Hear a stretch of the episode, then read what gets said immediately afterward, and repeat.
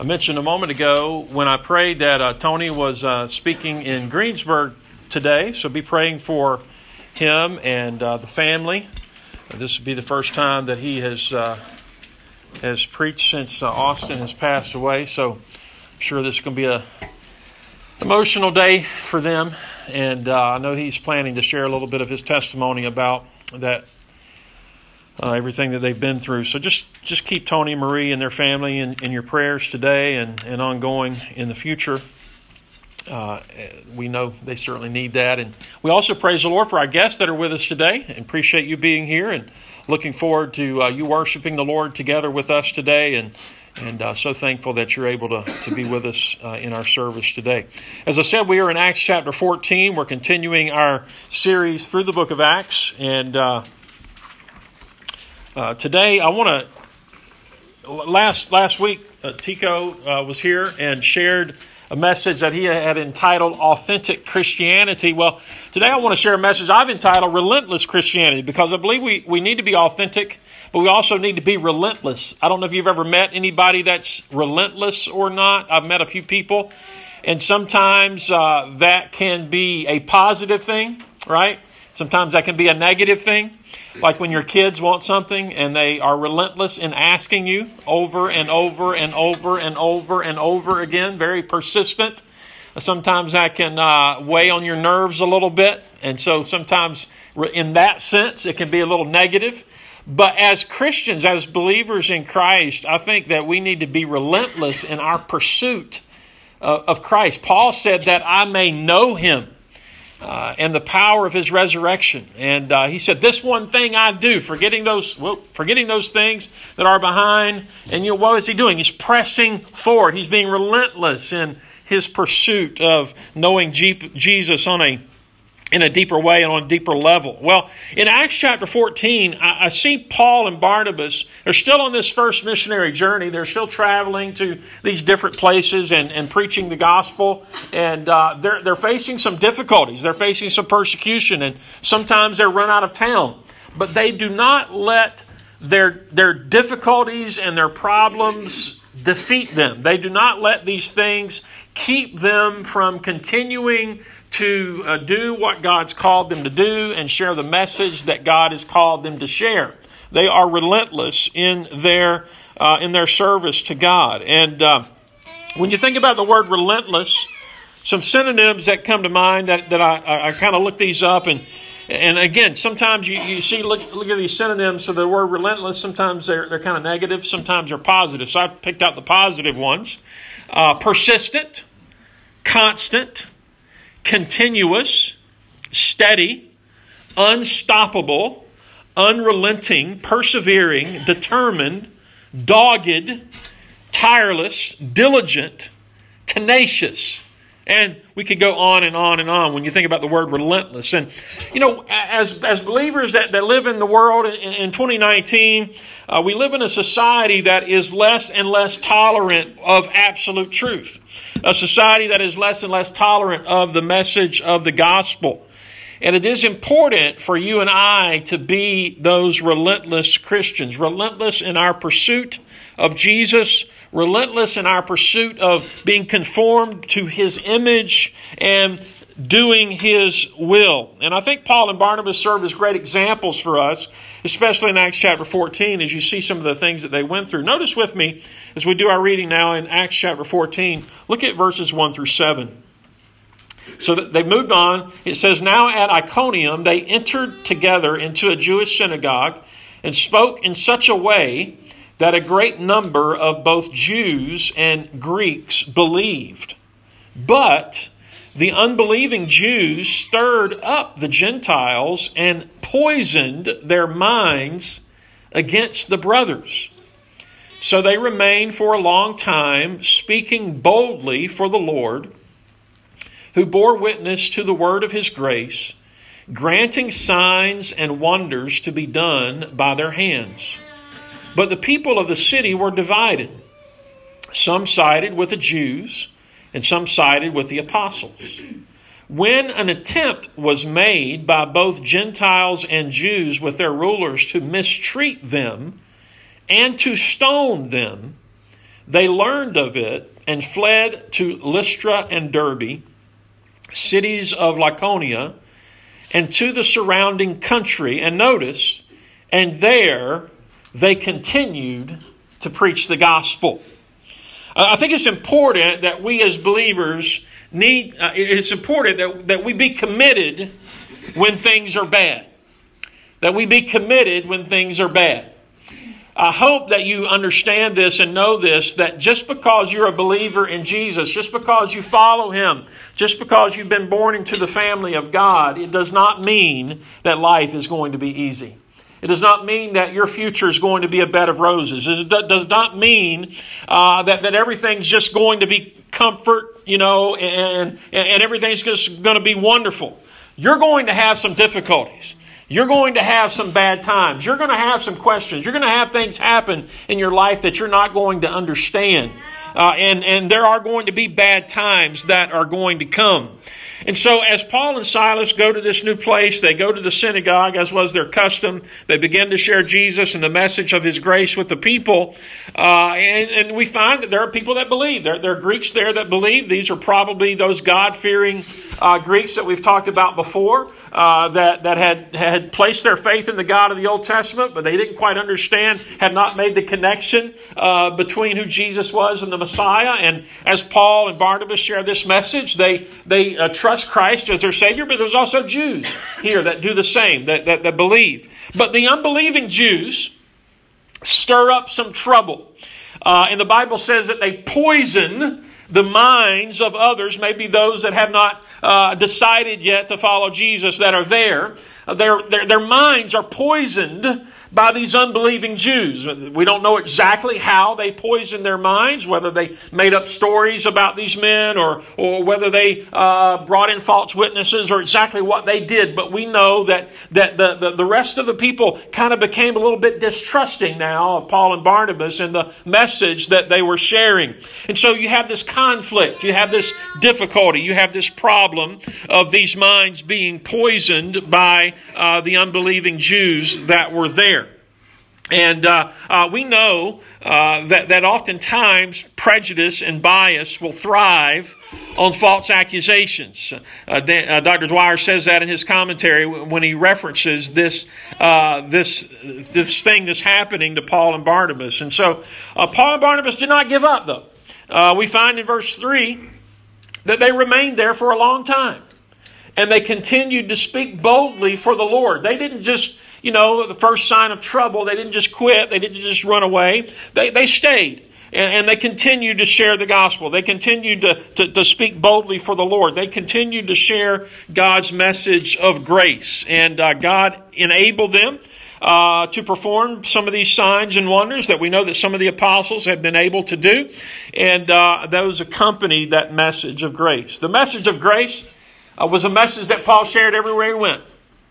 We see him sharing it in uh, Acts uh, chapter twenty, verse twenty-four, when he says, "I do not account my life of any value, nor as precious to myself, if only I may finish my course uh, and the ministry that I have received from the Lord Jesus," notice, "to testify to the gospel of the grace of God." Aren't you thankful for God's grace today? Uh, he said to the Roman church, uh, the church at Rome in Romans three twenty-four, that we're justified by His grace as a gift through the redemption that is in Christ Jesus. We've been reminded recently of the passage in Ephesians two, where Paul said, "For it is by grace that you've been saved through faith, and this is not your own doing. It is the gift of God, not a result of works, so that no one may boast." And Uh, there again in the book of Titus, chapter two, verse eleven, "For the grace of God has appeared, bringing salvation for all people." And so he continues to share this message of grace. But as he shares this message of grace, the division that has started begins to get deeper. And uh, uh, the, the, this division leads to violent plans. Look at verse five. "An attempt was made by both Gentiles and Jews with their rulers," notice, "to mistreat them and stone them." They are intending to bring harm, if not death, upon Paul and Barnabas. And so God allows them to find out about this plan, and uh, they decide it's time uh, to move on. It's time to go somewhere else. Uh, it didn't mean it didn't mean uh, that, that they quit. It just meant that they understood that uh, for them to continue to fulfill God's will for their life, they needed to move on to another place, because if they stayed where they're at, uh, something bad was getting ready to happen. And so, what do they do? They take the, the, the they take the message of grace to a new place. Verse seven says they continued to preach the gospel. Now look at verse uh, number eight. Now at Lystra, uh, there was a man sitting who could not use his feet. He was crippled uh, from his birth. He never walked. Uh, he, he never walked. He listened to Paul speaking. And uh, and Paul, looking intently at him and seeing that he had faith to be made well, said in a loud voice, "Stand upright on your feet." And he sprang up and began walking. And when the crowd saw that, well, what Paul had done, they lifted up their voices, saying in Lyconian, "The gods have come down to us in the likeness of men." Barnabas they called Zeus, and Paul Hermes, or you might recognize the name Mercury. That's the same, uh, the, the false god, or the the the the, uh, the god of Mercury, because he was the chief speaker and the priest of Zeus, whose temple was at the entrance to the city, brought oxen and garlands to the gates and wanted to offer sacrifice with the crowds. But when the apostles Barnabas and Paul heard of it, they tore their garments and rushed out into the crowd, crying out, "Men, why are you doing these things? We also are men of like nature with you, and we bring you good news, that you should turn from these vain things to uh, to a living God, who made the heaven and earth and the sea and all that is in them. In past generations, he allowed all the nations to walk in their own ways, yet he did not leave himself without a witness, for he did good by giving you rains from heaven and fruitful seasons, satisfying your hearts with food and gladness. Even with these words, they scarcely restrained the people from offering sacrifices uh, to them." So the second thing that we see in this passage of Scripture is, not only do we need to be committed when things are bad, but we need to be faithful when things are good. And then they get this picture in your mind. They start off in Iconium. They're sharing the gospel. And uh, uh, some people believe, the unbelieving Jews stir up uh, the people uh, around them to poison their minds against Paul and Barnabas. They finally come up with a plan to uh, bring harm to them and to stone them. So that's pretty bad, would you not say? I mean, I've I've I've been in a, a few hostile situations. Uh, uh, I remember one time I was doing a funeral for someone uh, that I did not know. And uh, I, I was, it was a very hostile crowd, uh, very difficult uh, to, to, to do that funeral. It was a very, very, uh, very hostile, very difficult situation. Uh, but I've never been stoned to death. I've never been threatened that I'm aware of uh, for preaching the gospel. I've never felt like my life was in danger for preaching the gospel. But but Paul and Barnabas, I mean, they, they experience that all the time. And so they leave where they are, and they go to this new place, and now they go from one extreme to the other. They go from one extreme where people are wanting to kill them and stone them, to the people wanting to worship them.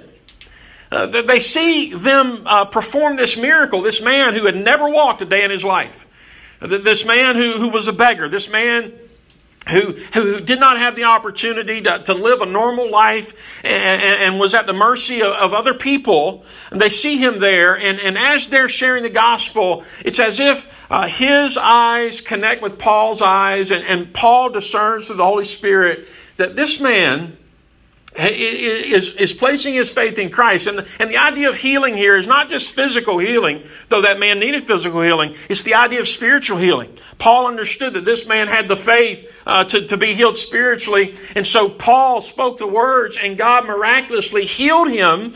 And the man stood up and immediately began walking. Now, we don't know how old this man was. We know that he was an adult. But, but I want you to think about this with me for a moment. This man had never walked a day in his life. And so his muscles would be atrophied. His muscle, he would not, he had never known how to walk. His muscles would have deteriorated over a period of time. He would have been unable to even probably move his legs at this point, because he was a grown man that had never walked. And God miraculously not only healed his body, but enabled him to be able to know how to walk instantaneously. And this man starts walking around. Well, all these people see this. These are people that worship false gods. They have a, they have a temple at the gate of the city, the temple of Zeus that's at the gate of the city. And they're thinking to themselves, Zeus and Hermes, or Zeus and Mercury, has come down from heaven and has, has visited us. And so there, there's, a, there's an ancient story uh, in this city that there was a time in years gone by where Zeus and Hermes actually did come down and visit the city. This, of course, is just a, a fairy tale, but but but the, the legend is, or the tradition says, that Zeus and Hermes came down to visit this city, and the people were not very welcoming to them. And so as a result of what happened, Zeus and Hermes uh, killed a lot of the people. And so they're thinking, okay, Zeus and Hermes has come back. Uh, and they're, they're, they're testing us to see if we're going to respond to them any better. So what do they do? They go and, and they start trying to sacrifice things to Paul and Barnabas. They think this is Zeus and Mercury, or Zeus and Hermes. And then they start to worship them. And Paul's like, wait a minute, wait a minute, wait a minute. That's not who we are. We're just men. We're just ordinary people, just like you are. We have come to share with you the true message of the true God, the creator of the heaven and the earth, the one who has sent the rains, the one who has caused your crops to grow, the one that has been good to you. We're, we're not some false gods. We're not some somebody that you should be worshiping. No, we have come to tell you about the true God. And I want to tell you, one of the, the tactics that I believe that the enemy uses is not only to get us off track when things seem to be bad and discouraging and frustrating, but I think one of the things that the enemy uses is allowing praise to go to our heads and allowing us to become complacent and allowing us to become, uh, uh, to, to, to compromise. When when things seem to be going good, you know, they, they went from one extreme to the other, from being uh, people wanting to stone them to now people wanting to worship them. And Paul and Barnabas could have got a little prideful and could have said, you know what, this is pretty good. I mean, these people don't know any better. We could really take advantage of this. You know, maybe they'll maybe they'll really take care of us, and, and, and we can just take advantage of the, of the... Listen, have there not been religious teachers throughout history that have done exactly that? Taken advantage of people uh, that, that look to them and, and put them on some kind of uh, pedestal and, and make them out to be some kind of almost godlike person. And, and people have done that throughout history. We, we read about it. We, we, we've heard about it. We see it happening in our world. People taking advantage of others. But Paul and Barnabas, you know what? They stayed faithful to God and the gospel and the message of God's word, despite these people wanting to place them on this pedestal and worship them. They said, no, we're going to be faithful to God. We're going to be faithful to God when things are bad, and we're going to be faithful to God when things are good. And so uh, they they do not compromise. They do not grow complacent. Uh, they, they they stay faithful. And, and, and, you know, I've seen it happen. I've seen it happen in people's lives. They kind of have this emergency in their life. They they kind of have this desperate situation in their life, and and and and and and, and, and they will come and and and they will uh, they, they they will they will say they get right with God, and, and, and things are are you know uh, they start really trying to serve God, and, and they'll get in church and they'll do all these things, and, and then all of a sudden their problem gets solved. You don't see them anymore. The, their problem gets solved, and, and you don't you don't hear them singing praises anymore. Uh, their problem gets solved, and you don't see them serving anymore. It's almost like, you know, God is just kind of this spare tire in their life. You know, I never think about my spare tire until I need it. I never get out. I never take my spare tire out and look at it and, and check it out. I, I never think about my spare tire until it's needed, and then I'm hoping, okay, it's ready to go. And I stick that thing on, and I take it down to State Auto, and I get Rich to take care of the problem, and guess what? That spare tire goes back into the trunk until I need it again. What's so funny? And listen, listen. Please listen. Don't, don't distract people. That's exactly what people do with God. Oftentimes, they use God like a spare tire. They use God, and they, they, they want God to fix them. They want God to fix their problem. They want God to fix this situation. And as soon as this problem or, or their situation gets fixed, God goes back in his trunk, and he's forgotten about until they need him again. And I'm telling you, the enemy would love to use that in our lives. He would love to use the bad things to discourage us and distract us. But I want to tell you, he'll also try to use the good things to discourage us and distract us. I'm not saying that them worshiping Paul and Silas or Paul and Barnabas was a good thing. But what I am saying is it was a whole lot better than people wanting them to be stoned to death as far as their physical well-being was concerned, right? Paul and Barnabas said, look, we're not going to play this game. We're going to be faithful to God when things are bad. We're going to be faithful to God when things are good. We're not going to play this game of getting complacent. And I think that's what happened to the church at Laodicea. Look at Revelation chapter three. Revelation chapter three, the Bible says in verse fourteen, to the angel of the church at Laodicea write, the words of the Amen, the faithful and true witness, the beginning of God's creation. I know your works. You are neither cold nor hot. Would that you were either cold or hot. Now, you might not know this, but in Laodicea, there, there were there was hot springs and cold springs that would run into the city. And then when these hot springs and cold springs would mix together, they would become lukewarm, right? And the cold springs had a purpose. And people used those cold springs for a purpose. And the hot springs had a purpose. And they used that for a purpose. But when those two streams met, and that water became lukewarm, there was no purpose for that water any longer. It was not good for anything. And, and, and, and Jesus is saying to the church at Laodicea, that's what's happened to you spiritually. There was, he said, I would rather you be cold in the sense that you have that purpose that, that, that I've created those cold springs for, or I would rather you be hot and that you would have that purpose that I've created those hot springs for, but you've allowed yourself to become complacent. You've allowed yourself to become complacent. And notice what he says. He says, I wish that you were either cold or hot. So verse sixteen, so because you are lukewarm and neither hot nor cold, I will spit you out of my mouth. For you say, I am rich. Notice this, I'm rich. The church said, hey, I'm rich. Things are going good. We got plenty of money in the treasury. You know, we don't have lack of anything. Things are going good. I'm rich. I have prospered. And this is what they were saying. Man, things are going great. Things are going wonderful. Things are going great. This is just amazing. We're rich. We're, we're doing really well. But notice, notice what else he said. I need nothing. I need nothing.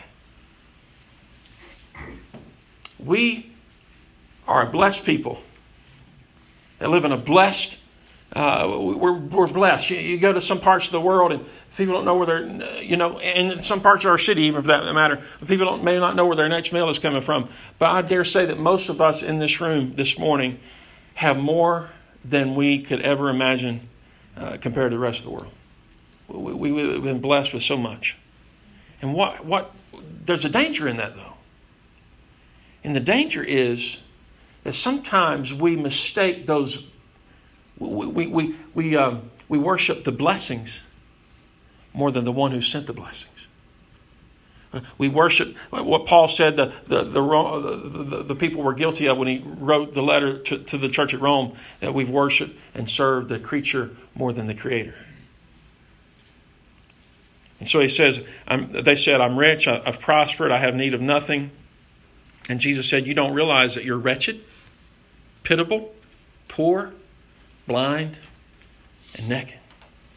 See, they, they had their they had their physical lens on, and, and, and they looked at themselves and they said, man, we're we're doing good. There's a lot of money in the treasury, and we've got a nice building to meet in, and, and all the bills are paid, and, and the church is growing, and all these things, wonderful things are happening. But they weren't looking at themselves through the lens of Christ. And God says, I, I see a completely different thing when I look at you. I see a church that's that's poor. I see a church that's blind. I see a church that's naked. And sometimes if we're not careful, we will allow the praise of others to cause us to drift away from the passionate fellowship we once had with our Savior. So what was the solution to that church? What is the solution for us if that is true about us? Well, I believe Christ gives that solution in verse eighteen. He says, I counsel you to buy gold uh, from me, or, or I counsel you to buy from me gold refined by fire so that you may be rich, and white garments, so that you may clothe yourselves, and the shame of your nakedness may not be seen, and salve to anoint your eyes, so that you may see. Those whom I love, I reprove and discipline, so be zealous and repent. Can I just say, pause and say right now, I'm thankful that I have a God that loves me enough to discipline me, that loves me enough that when when I have gotten complacent and when I have gotten lukewarm in my in, in my pursuit of Him, that He is willing to come after me and say, hey, something's not right. You need to wake up and and and and, and put salve on your eyes so you can see where you're at spiritually. I'm glad I have a God that loves me enough, that's not content to let me pursue a path that is outside of His will. The Bible says in the book of Hebrews that whom He loves, He chastens. And look at what Jesus says in verse twenty. I think one of the saddest verses in all the Bible as it relates to what Jesus says to believers.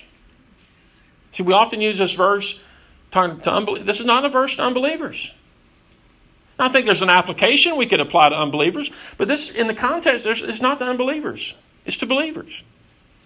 He says, behold, I stand at the door and knock. If anyone hears my voice and opens the door, I will come in to him and eat with him, and he with me. Now, who's he talking to? He's talking to a church.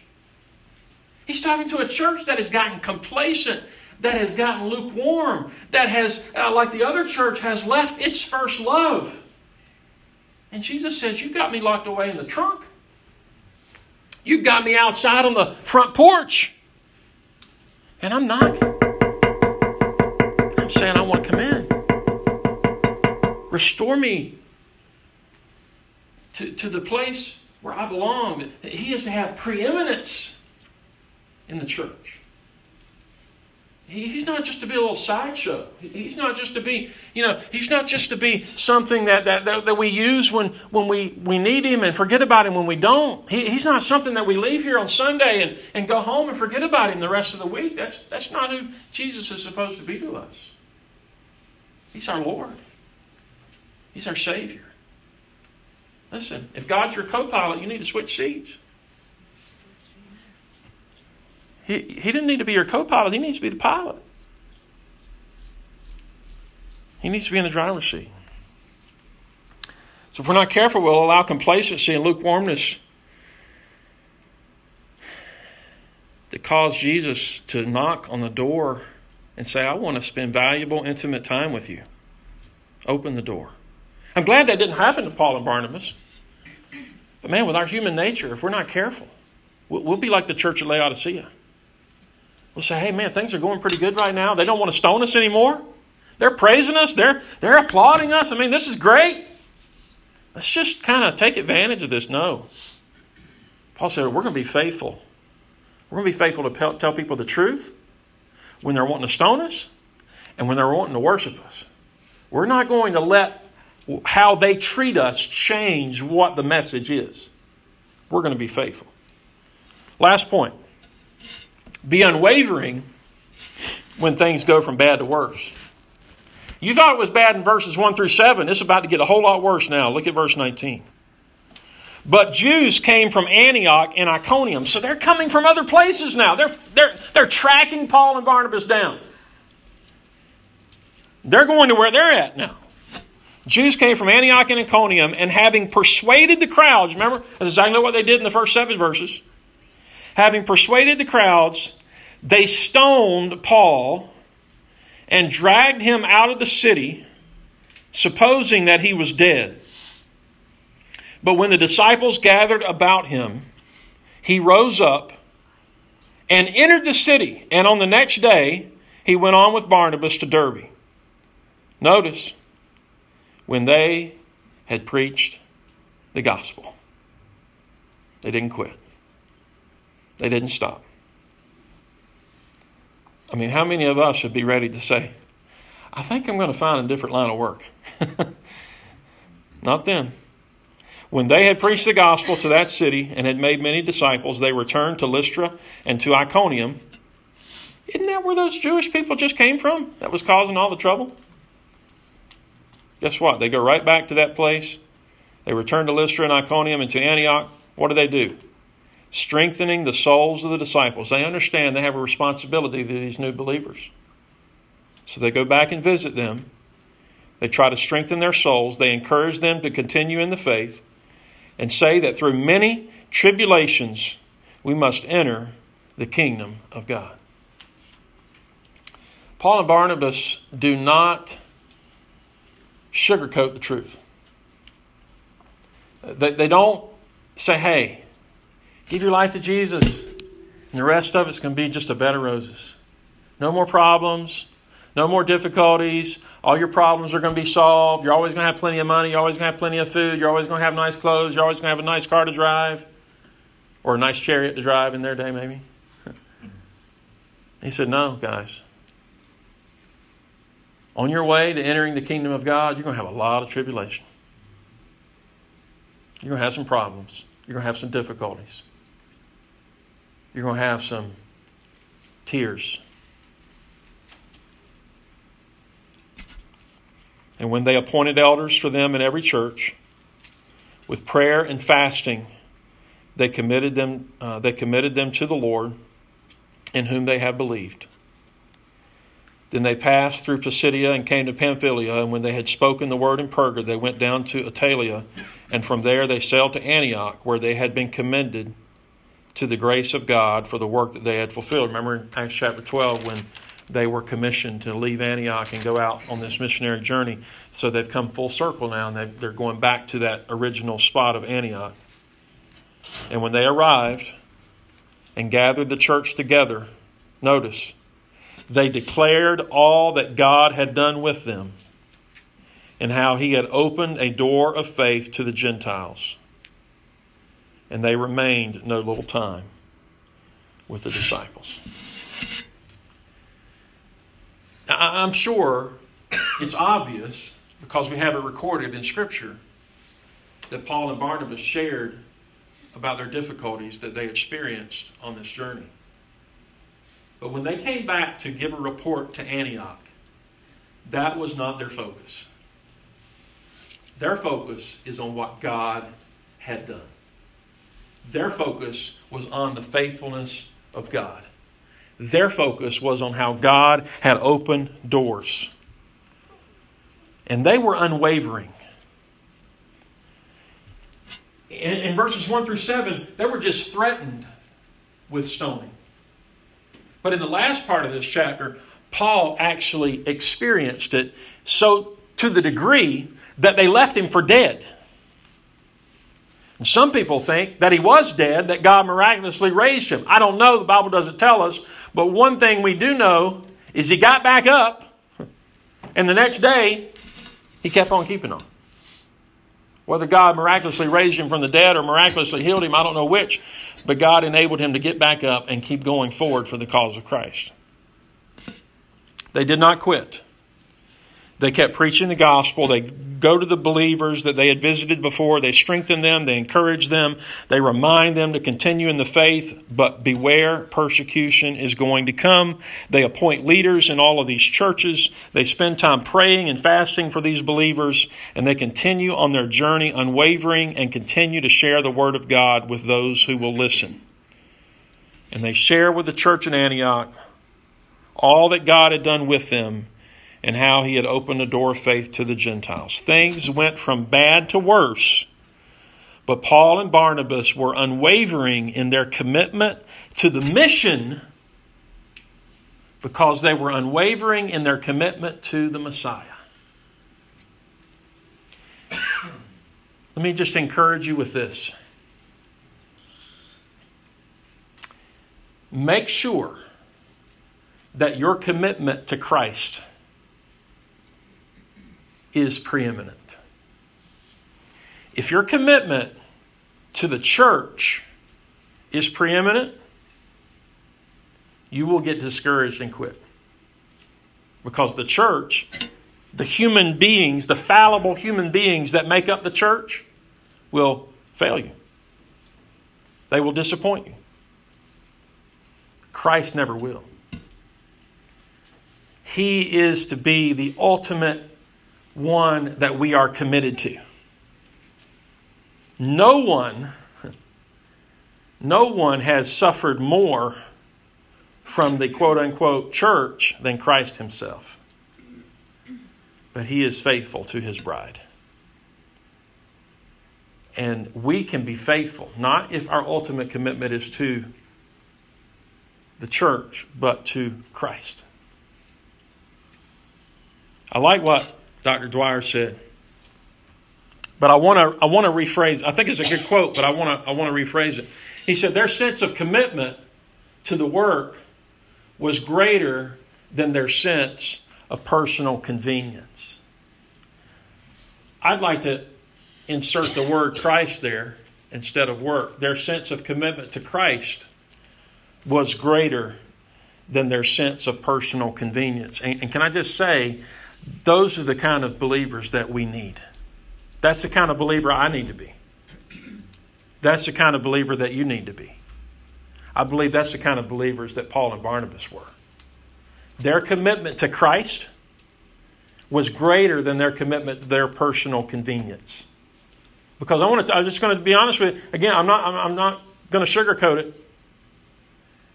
Living for Jesus means that you say no to your flesh. Living for Jesus means that sometimes you will say no to what's convenient, what's easy, what's popular. That's just the truth. And that's the kind of Christians Paul and Barnabas were. They were relentless in their commitment to Christ. And that's the kind of Christians that we need to be. How do we do that? It's one thing to say, oh, this is who you need to be. How do we do that? Well, I think there's some practical things that we find throughout Scripture. Number one, learn to depend upon God's strength, not your own. Philippians four says, not that I am speaking in, uh, of being in need, for I have learned in whatever situation I am to be content. I know how to be brought low. I know how to abound. And in every circumstance, I have learned the secret of facing plenty and hunger, good and bad, you might say, abundance and need. How? I can do all things through Christ, which strengthens me. I've got to learn to depend on God's strength, not my strength. Number two, I've got to trust that God will give the increase in His time. Paul said to the church at Corinth about the resurrection, therefore, my beloved brothers, be steadfast, immovable, always abounding in the work of the Lord. Why? Knowing that in the Lord your labor is not in vain. Do you believe that? We've got to believe that. We've got to trust that. And we're not always going to see the results right here, right now. But God says that if our labor for the Lord is for the Lord and is in the Lord and is through the Lord, whatever we do in Him, for Him, through Him is not going to be in vain. He said the same thing almost to the church at Galatia. Let us not grow weary of doing good, for in due season we will reap if we do not give up. So then as we have opportunity, let us do good to everyone, especially to those who are of the household of faith. Finally, he says, or finally, I'd say to you, remind yourself that you're not alone. Paul and Barnabas were not alone. They had each other, yes, but they had something greater than that. They had the Holy Spirit. And if you're a believer today, you have the Holy Spirit. You're not alone. He told Joshua in the Old Testament, he said, Joshua, have I not a, have not I commanded you, be strong and courageous, do not be frightened, do not be dismayed, for the Lord your God is with you wherever you go. You said, yeah, but that's for Joshua. Well, he told Isaiah in Isaiah forty-one ten, fear not, for I am with you, be not dismayed, for I am your God. I will strengthen you, I will help you, I will uphold you with my righteous right hand. And Jesus told his disciples, which includes us, go therefore and make disciples of all nations, baptizing them in the name of the Father and of the Son and of the Holy Spirit, teaching them to observe all that I have commanded you. Notice, and behold, I am with you always, even to the end of the age. We're not alone. We've got to keep reminding ourselves we're not alone. We have to keep speaking truth to ourselves. No matter how bad it is, no matter how good it is, God is with me. He is with me. I'm not alone. And finally, we need to remember there's a better day coming. Paul and countless other believers have suffered throughout history. Many believers continue to suffer and are killed for their faith today. But we have the promise of a better day. We have the promise of Christ's return. We have the promise of heaven. We have the promise that nothing we can face on this earth can compare to what's waiting for God's children on the other side. Paul said in Second Corinthians four, "We do not lose heart, though our outer self is wasting away, our inner self is being renewed day by day. For this light, momentary affliction is preparing us," what? "For an eternal weight of glory beyond all comparison. As we look not to the things that are seen." If you focus on what you can see, you will get discouraged quickly. He says, don't look at the things that are seen. Don't focus on those things, but to the things that are unseen. For the things that are seen are transient, they're temporary. But the things that are unseen are eternal. And I think that's what Paul and Barnabas had their eyes on. They had their gaze on. Yes, we're, we're going through some difficulties. Yes, people are, are, are, are, are, are praising us. Yes, now we're, we're being stoned. But my eyes are not on the bad, the good, the ugly. My eyes are on Jesus. And I'm going to be relentless in my commitment to Him, in my pursuit of Him, in my love for Him. I am going to be more committed to Him than my own personal convenience, because it will be worth it all one of these days when we see Jesus. Would you bow your heads with me in prayer? Father, thank you for this wonderful reminder from your word today.